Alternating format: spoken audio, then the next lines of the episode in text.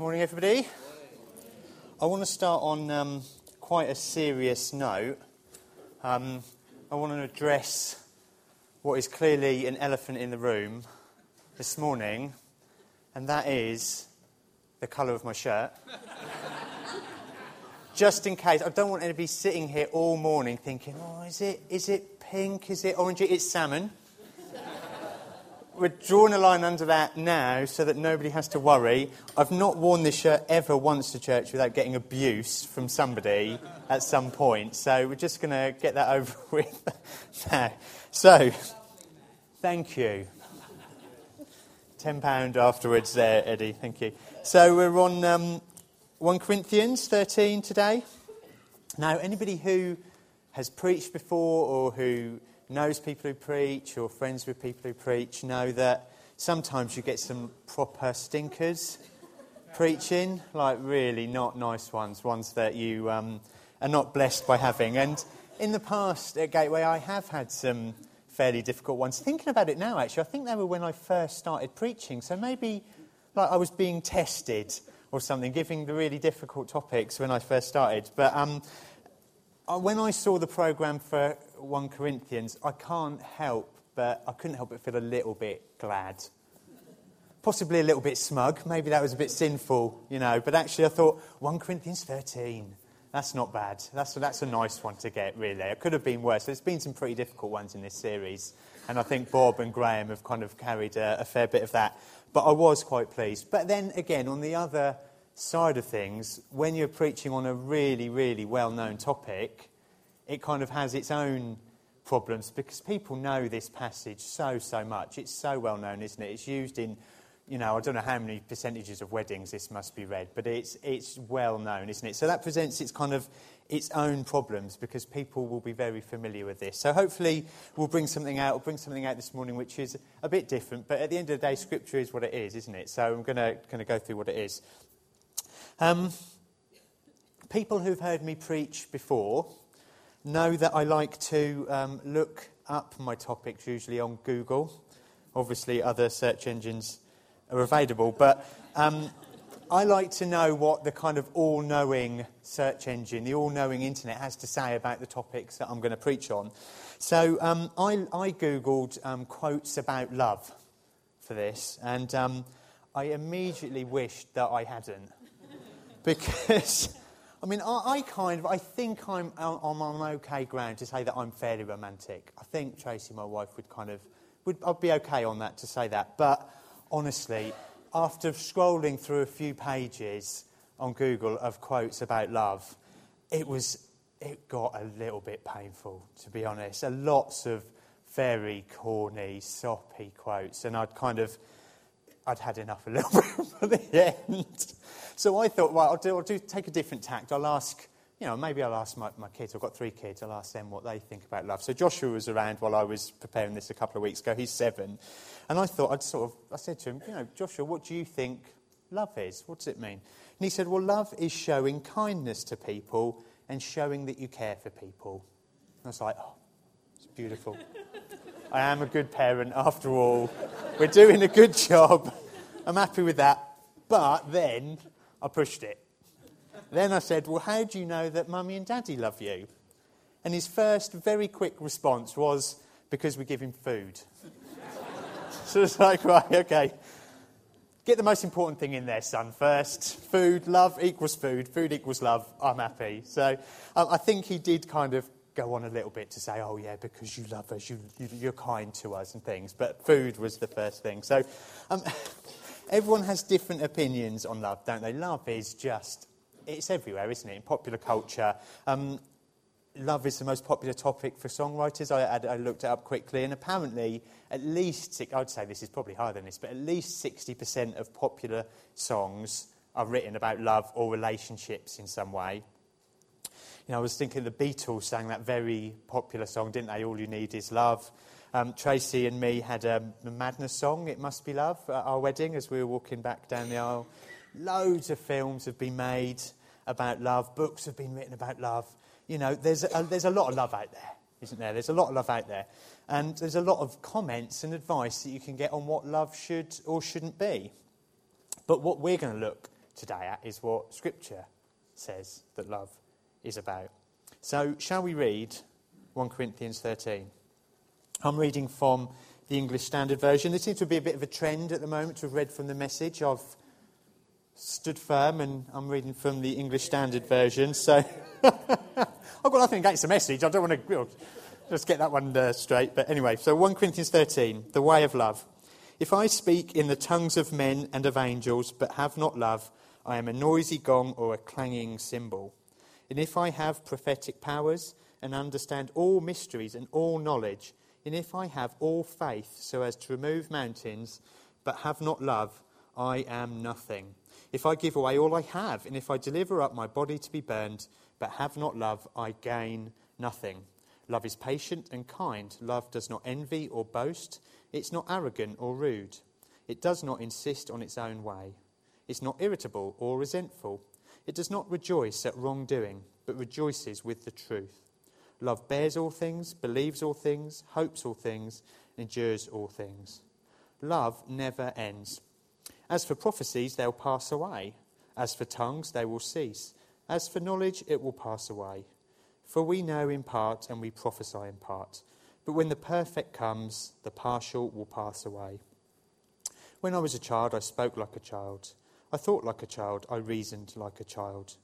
When I became a man, I gave up childish ways. For now we see in a mirror dimly, but then face to face. For I know in part, then I shall know fully, even as I have been fully known. So now faith, hope, and love abide, these three. But the greatest of these is love. So, I thought it's really important for our understanding of this passage um, to get a brief kind of idea of the context in which it was written. Around the time that um, Paul wrote this, Love was basically described mainly in three ways in Greek. None of these will be pronounced properly by me, by the way, but the first one was storge. I don't know if that's right, which that's basically the love that exists between family members. The second one is philia, so it's a kind of platonic love that exists between friends. And the third one was eros, which is probably the one that most people have heard of, and that's kind of the romantic love between partners.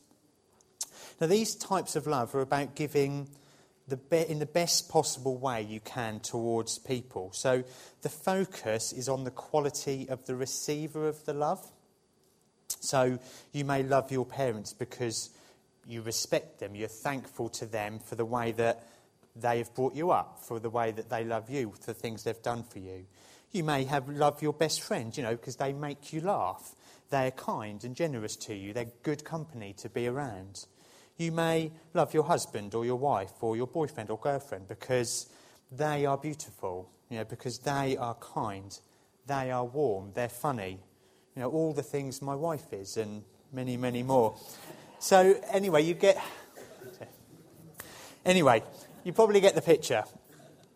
The trouble was, for the writers of the New Testament, all of these words kind of focused on the qualities of the one receiving the love the person who was being loved.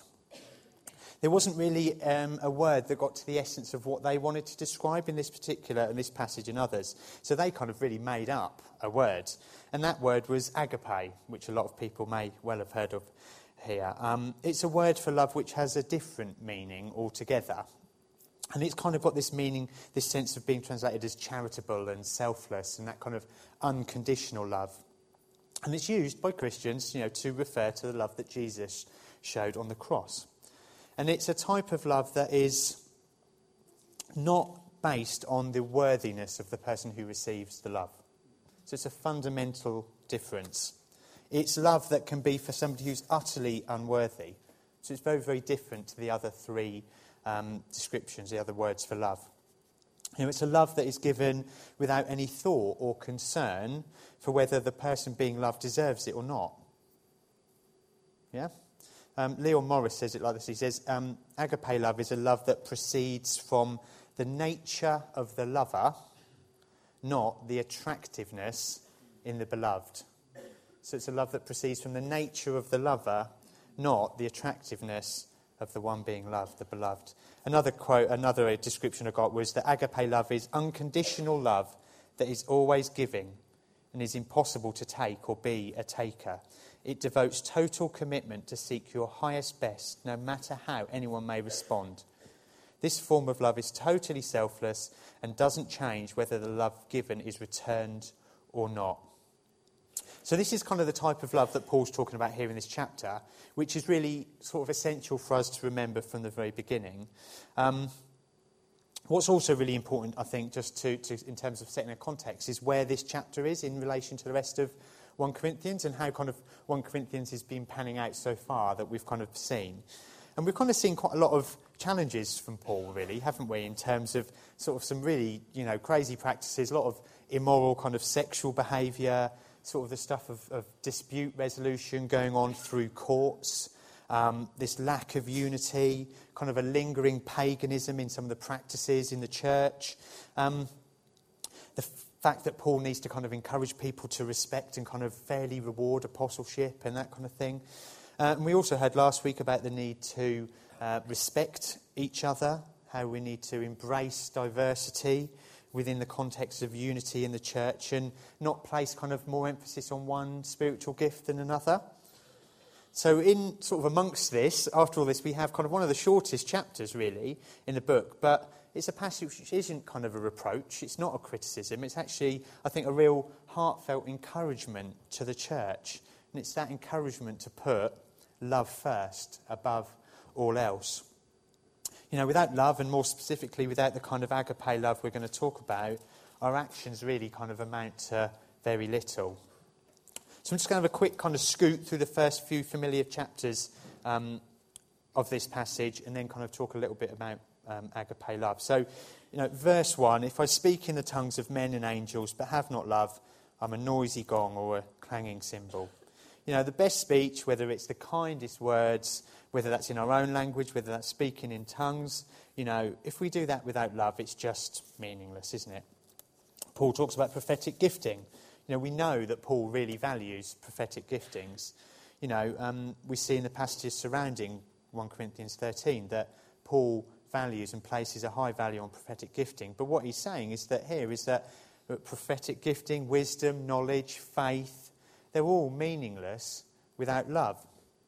Whatever gifts we have, whatever gifts God might have graciously given us, if we use them outside of the context of a kind of selfless love, then we are nothing.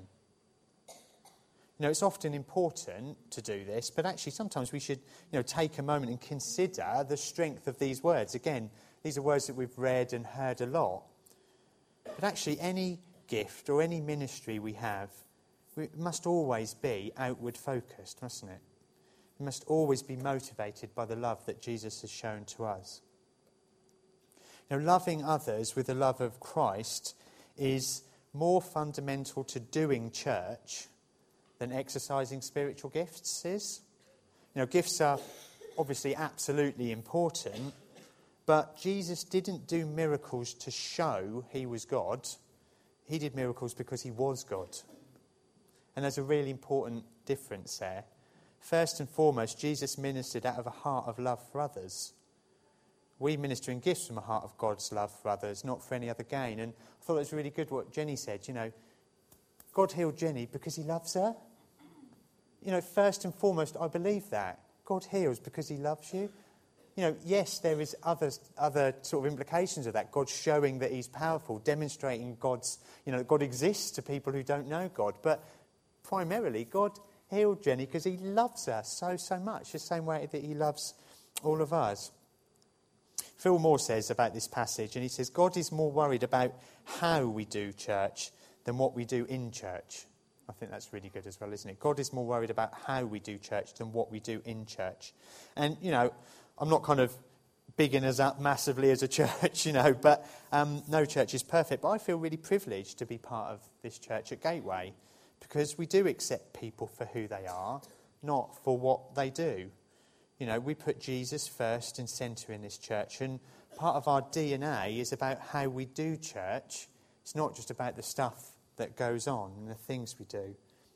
But nevertheless, we all need reminding sometimes, don't we, from time to time? And I think that, what, that is what kind of Paul is doing here.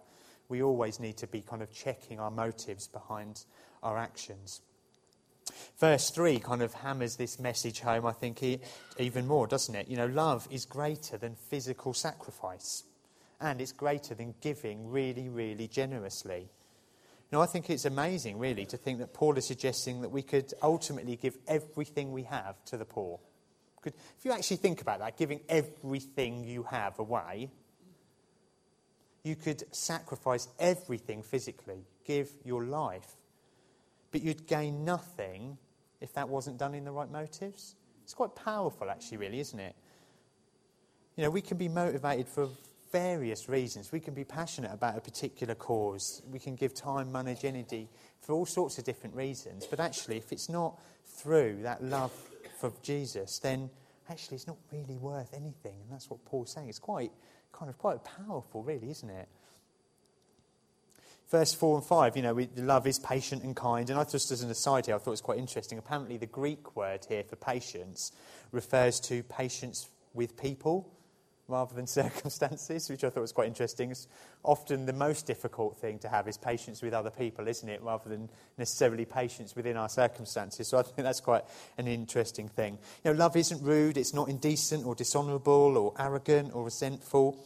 You know, what, what Paul is saying here is he's not suggesting that we have to kind of be superheroes here, and I think that's really important. You know, we all will get frustrated sometimes, and we'll all get annoyed and, and find things difficult. But actually, what it's about is our ultimate motivation for the things that we do.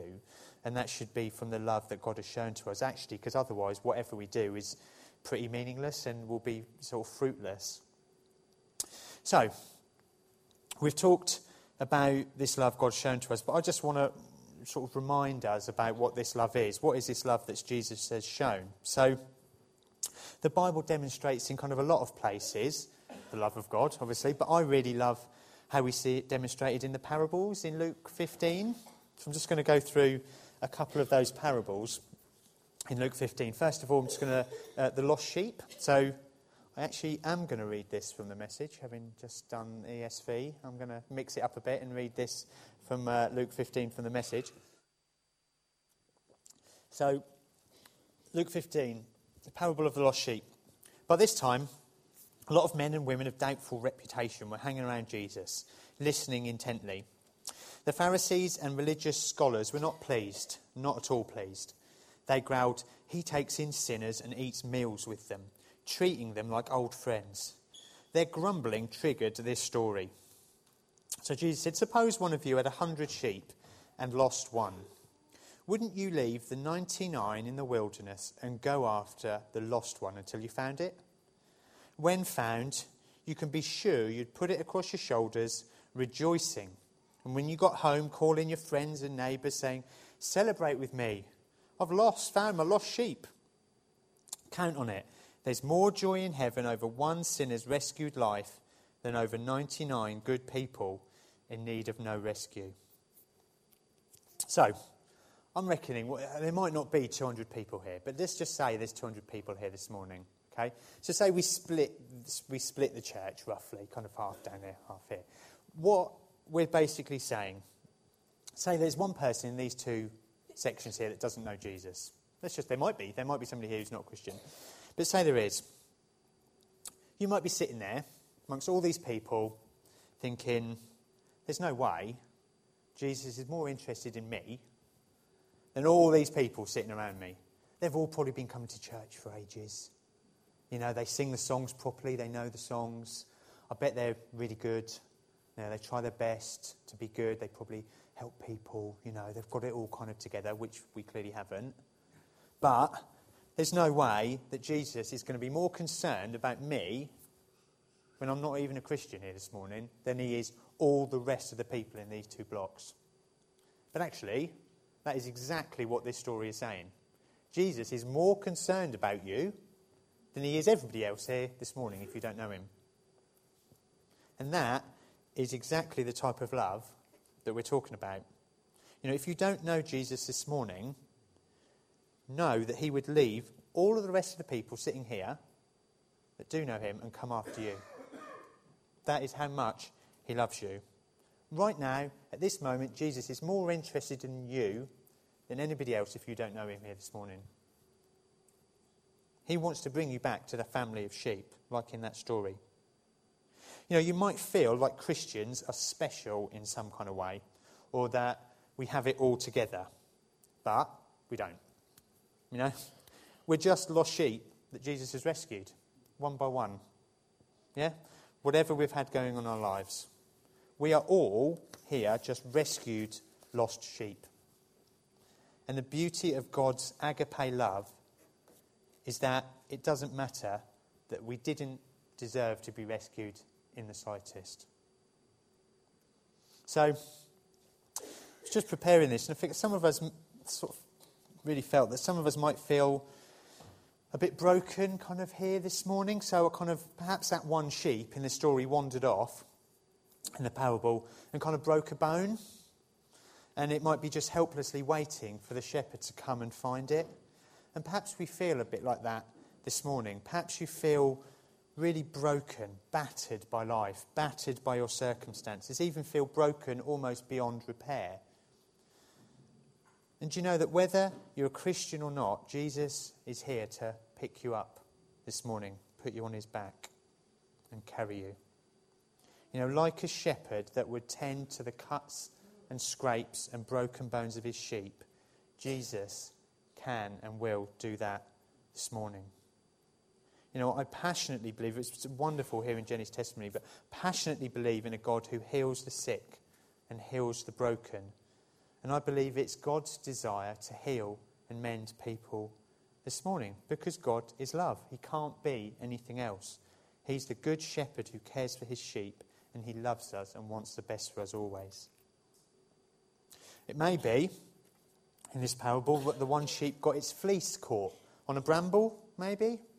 Yeah, and it's, um, it's there struggling to get free. It's caught, its fleece caught, and it can't get free on its own.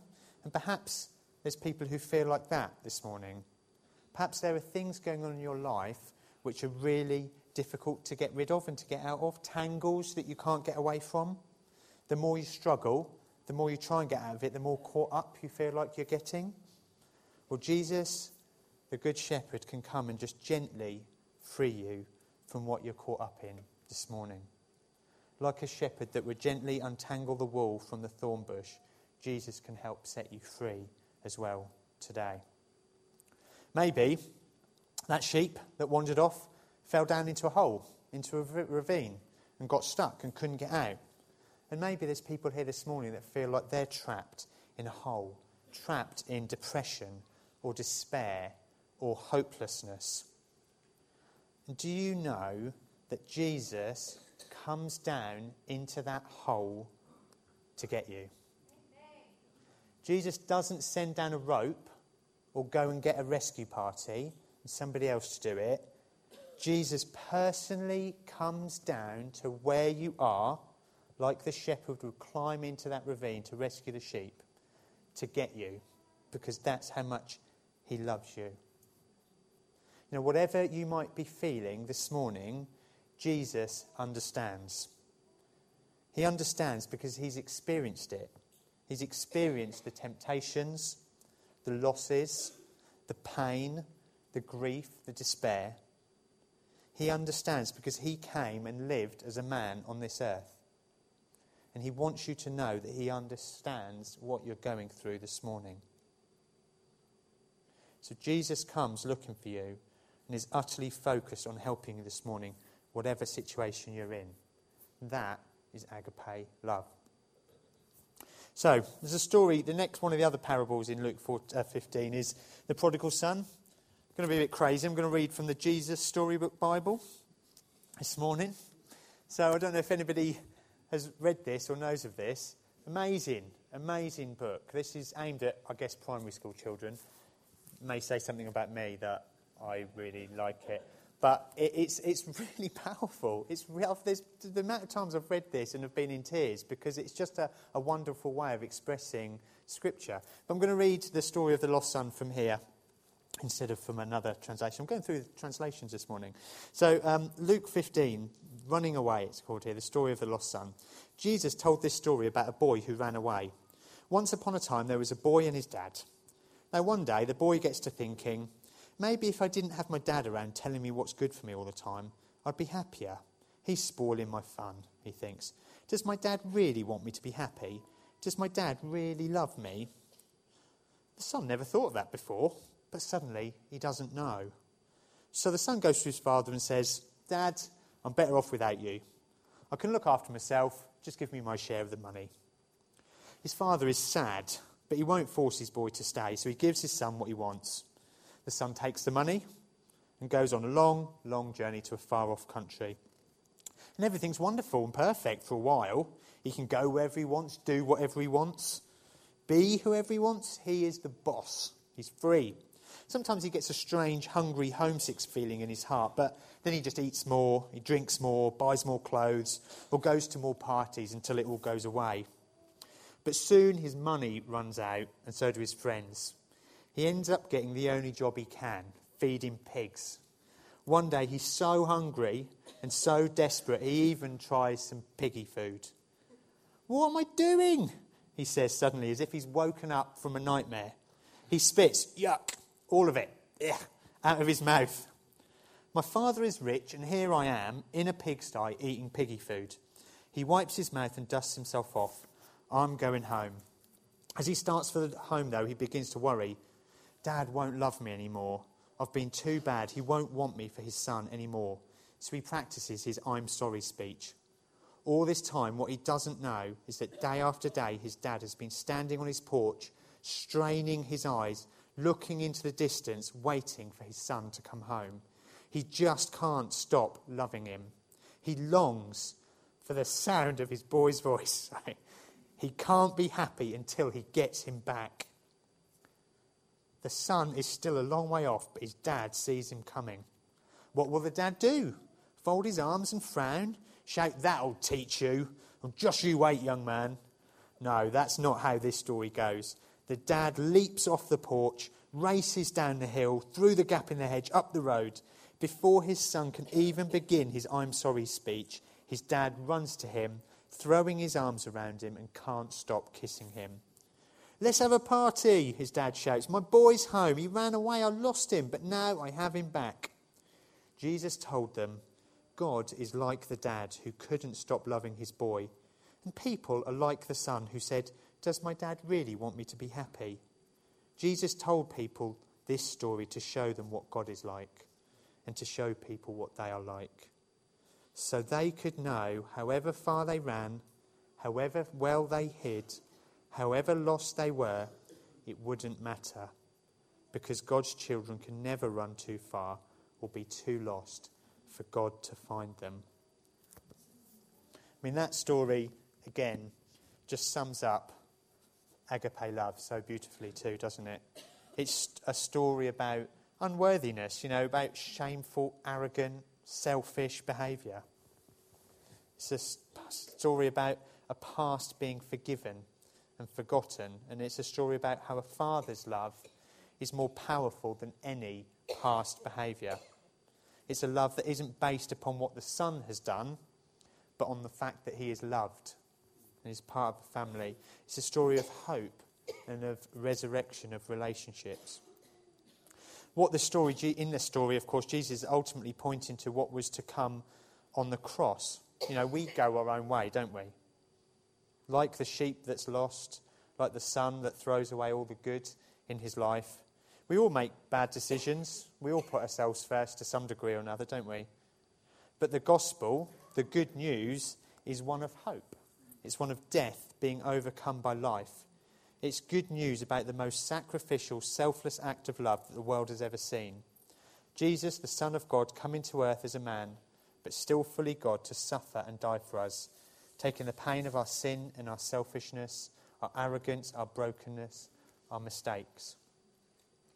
Taking the consequence of all that on himself and dying so that we don't have to, in order to restore our relationship with our Father in heaven. The gospel is the greatest rescue plan ever thought up. And Jesus is the greatest hero the world has ever seen. Now, for our part, we have to repent. We have to acknowledge that we've done wrong. We can't sort of acknowledge that we can't put things right ourselves and commit to turning our lives to Jesus. Like the sheep, we actually have to call out to the shepherd. Yeah, we have to understand that we're in need of rescuing. Like the prodigal son, however much it might sting our pride, we have to come back to our Father in heaven and say, Sorry, I know I've messed up. Please forgive me. We have to commit our lives to Jesus and commit to doing things another way. Committing our lives to Jesus is a one time event. Once we've done it, we're God's child, part of his family, and nothing can change that. Amen? Amen? So, what we're not talking about here in any of these parables is this kind of sickly, sweet, sentimental love that Google threw up when I searched. Uh, to pick my words carefully there. This, uh, this is different. What I did find, though, as I was reading through some of the quotes, was a really interesting quote, and it was by uh, the author Stephen Chbosky, pronounced, and he simply says this that we accept the love that we think we deserve. So we accept the love that we think we deserve. And as I read that, I really felt that God wanted to speak to people about this today. You know, because perhaps you're sitting here and you actually are feeling that you don't really deserve to be loved. Perhaps you've done something that you see as just irreversible or unforgivable in your past. Perhaps you just feel like you're failing day to day. Perhaps something's happened in your past that makes you feel like it's just impossible for you to feel loved. Perhaps you just feel like you've got nothing to give, nothing unique about you that would make you lovable. But that's not the way that God sees us whatever we might think about ourselves right now, and whether we believe that we deserve to be loved or not, I believe that God wants us to know this morning that we are unique and individual and precious to Him. We all deserve the absolute most love in the world. Whatever you've done in the past, whatever you do on a day to day basis, you deserve to be absolutely, totally, wonderfully, magnificently, wholeheartedly unconditionally loved. You know, I think to a greater or lesser extent, I think most people agree that as human beings, we're kind of, we've all been made to find meaning in love or being loved by others. And that's kind of a bit what that Beatles song says all you need is love. But actually, that doesn't tell the whole story, does it? For us as Christians, we're defined by one particular love. You know, that absolute, unchanging love of God.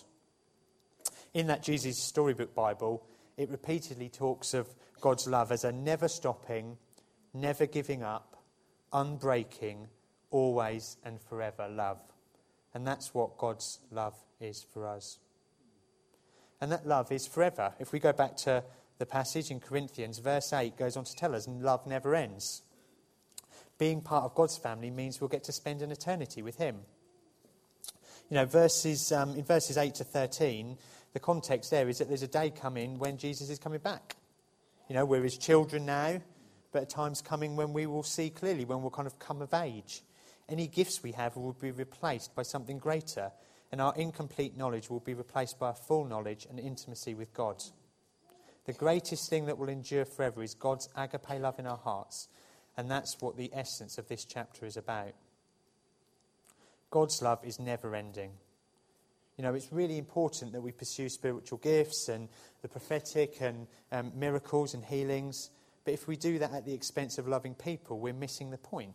Because everything God does for us is motivated by a selfless, unconditional love, that love that was shown by Jesus on the cross. So, I like to kind of have a bit of an application as I come towards the end but of a preach. And I was just reminded of Mark 12, 28 to 34, that Jesus' great commandment, you know, love the God with love God with all your heart, with all your soul, with all your mind, with all your strength, and love your neighbour as yourself. You know, if we get this love that we've been shown, there's probably two fairly simple responses. Love God with all our heart, our soul, mind, and strength, and love our neighbours, love other people as ourselves. You know, I think, to put it fairly simply, our response to what Jesus has done should be to love him. You know, it's not necessarily particularly a particular application point for this preach. It could be for any preach, couldn't it, really? It's a fundamental part um, of life is our relationship with God. But I think as a response to what we've talked about today, it's vital. God just wants a relationship with us. Whether we've been a Christian here for many, many years, or whether you're not even a Christian at all here today, it's the same to God. He wants to be close to you. He wants you to know that He loves you, and He wants you to love Him back with everything you've got. It all kind of also makes sense that from this we ought to be motivated to demonstrate this love that's been shown to us to other people. You know, I don't believe that this passage in 1 Corinthians is necessarily about making sure that we are kind of living at our most loving all the time, which is kind of impossible anyway. It's about loving others because we were first loved by God. You know, I think I was thinking back preparing this to several of the preachers we've heard in this series already, and I think Graham gave the quote about someone trying to hear our words, but our life is shouting at them.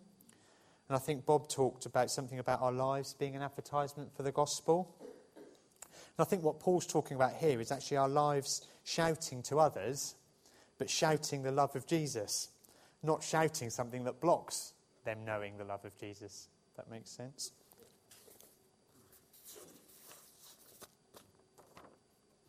What we've we've talked about why acting without love achieves nothing. So, therefore, I guess the opposite could be said to be true. Acting in love has absolute meaning, and nowhere more than in Jesus' command to love our neighbours as ourselves. This is where our kind of actions, if they're born out of this agape love, can have absolute meaning and can have meaning that can transform the lives of others around us. You know, it might not be easy, you know, it might not be something you can think of, well, how do I just love people more selflessly? And at the very beginning of preparing this preach, I was reminded of a sign I saw recently that said, if it doesn't challenge you, it won't change you. So if it doesn't challenge you, it won't change you. And I actually was just thinking, if we want to love people more sacrificially, sometimes you just have to kind of get on and make some sacrifices. You know, that could mean all sorts of different things to different people. It's not a matter of that you're being prescriptive. Um, but I think it's about doing something perhaps that is challenging. You know, and this isn't just about sacrificially loving people outside the church either. Given the context of the passage, it may be that we need to sacrifice a little bit to bring maybe a contribution on a Sunday morning or a contribution in community group. Maybe it's a sacrifice to us to step out and test a gifting, like Simon talked about last week. It may be that sacrificially you're nervous sharing a story about yourself with another person could just have a major impact on them. There are loads of ways that we can demonstrate the love of Jesus, both inside and outside of the church. And you can guarantee that if it challenges you to do that, it will be changing you. And if what you're doing is motivated by the love of Jesus, then it's going to be changing you 100% for the better. So, a final quote, just as I finished, found off the internet about love. It said this It said, I'm not telling you it's going to be easy, but I am telling you it's going to be worth it. And I think that's a fairly good place to finish. You know, this attitude shift, it may be difficult, it may be more difficult for some people than for others. But Paul is clearly telling us here in 1 Corinthians 13 there's no better way to love than this, and everything else really is just background noise. So, pretty much going to finish there, but um, we've got sort of a, a, little bit of time, and I just really felt that some of the things I've talked about this morning, you know, God really put them on my heart that, that actually God wants to deal with stuff this morning. So perhaps as if the worship team could come back, it's just a, a couple of the points that I just really feel that God wants to, to touch people with. Firstly, if you don't know Jesus this morning, he is desperate to get to know you. Like that lost sheep, he will come and find you. He's desperate to come after you. Like the father of the prodigal son, he's waiting with open arms for you. So if you don't know Jesus, just what I'm going to say for, for the few things I've got is just come up the front. Um, community group leaders, anybody on like the pastoral team or anything like that, just be ready. And if people come up, we'll be happy to pray with you. Secondly, the pictures from the lost sheep. So if you feel perhaps you're, you're caught up or trapped in some kind of behaviour or sin that you can't get out of, um, you're perhaps you're struggling with depression or despair or you feel broken by life circumstances, it'd be great to get prayer for you this morning as well. And lastly, you know, if you've actually got really low self esteem, that you don't believe that you feel or deserve to be loved, it'd be great just to pray for you because that's not God's heart for you. You do deserve to be loved. And, you know, we have people come up the front. I was just thinking about this. It, you know, I know it's a bit nervous for sometimes for people to come up. If you don't want to do that, grab a, your community group leader. But coming up, just make sure that you get prayed for. I was thinking about, if nothing else, you know, we're going to make sure that you get some prayer. And that, I think that's God's heart. God's heart is that people would know that, that they're loved this morning. So if you're not any of those people, just ask now the Holy Spirit to come and help you love more in a way that God loves us.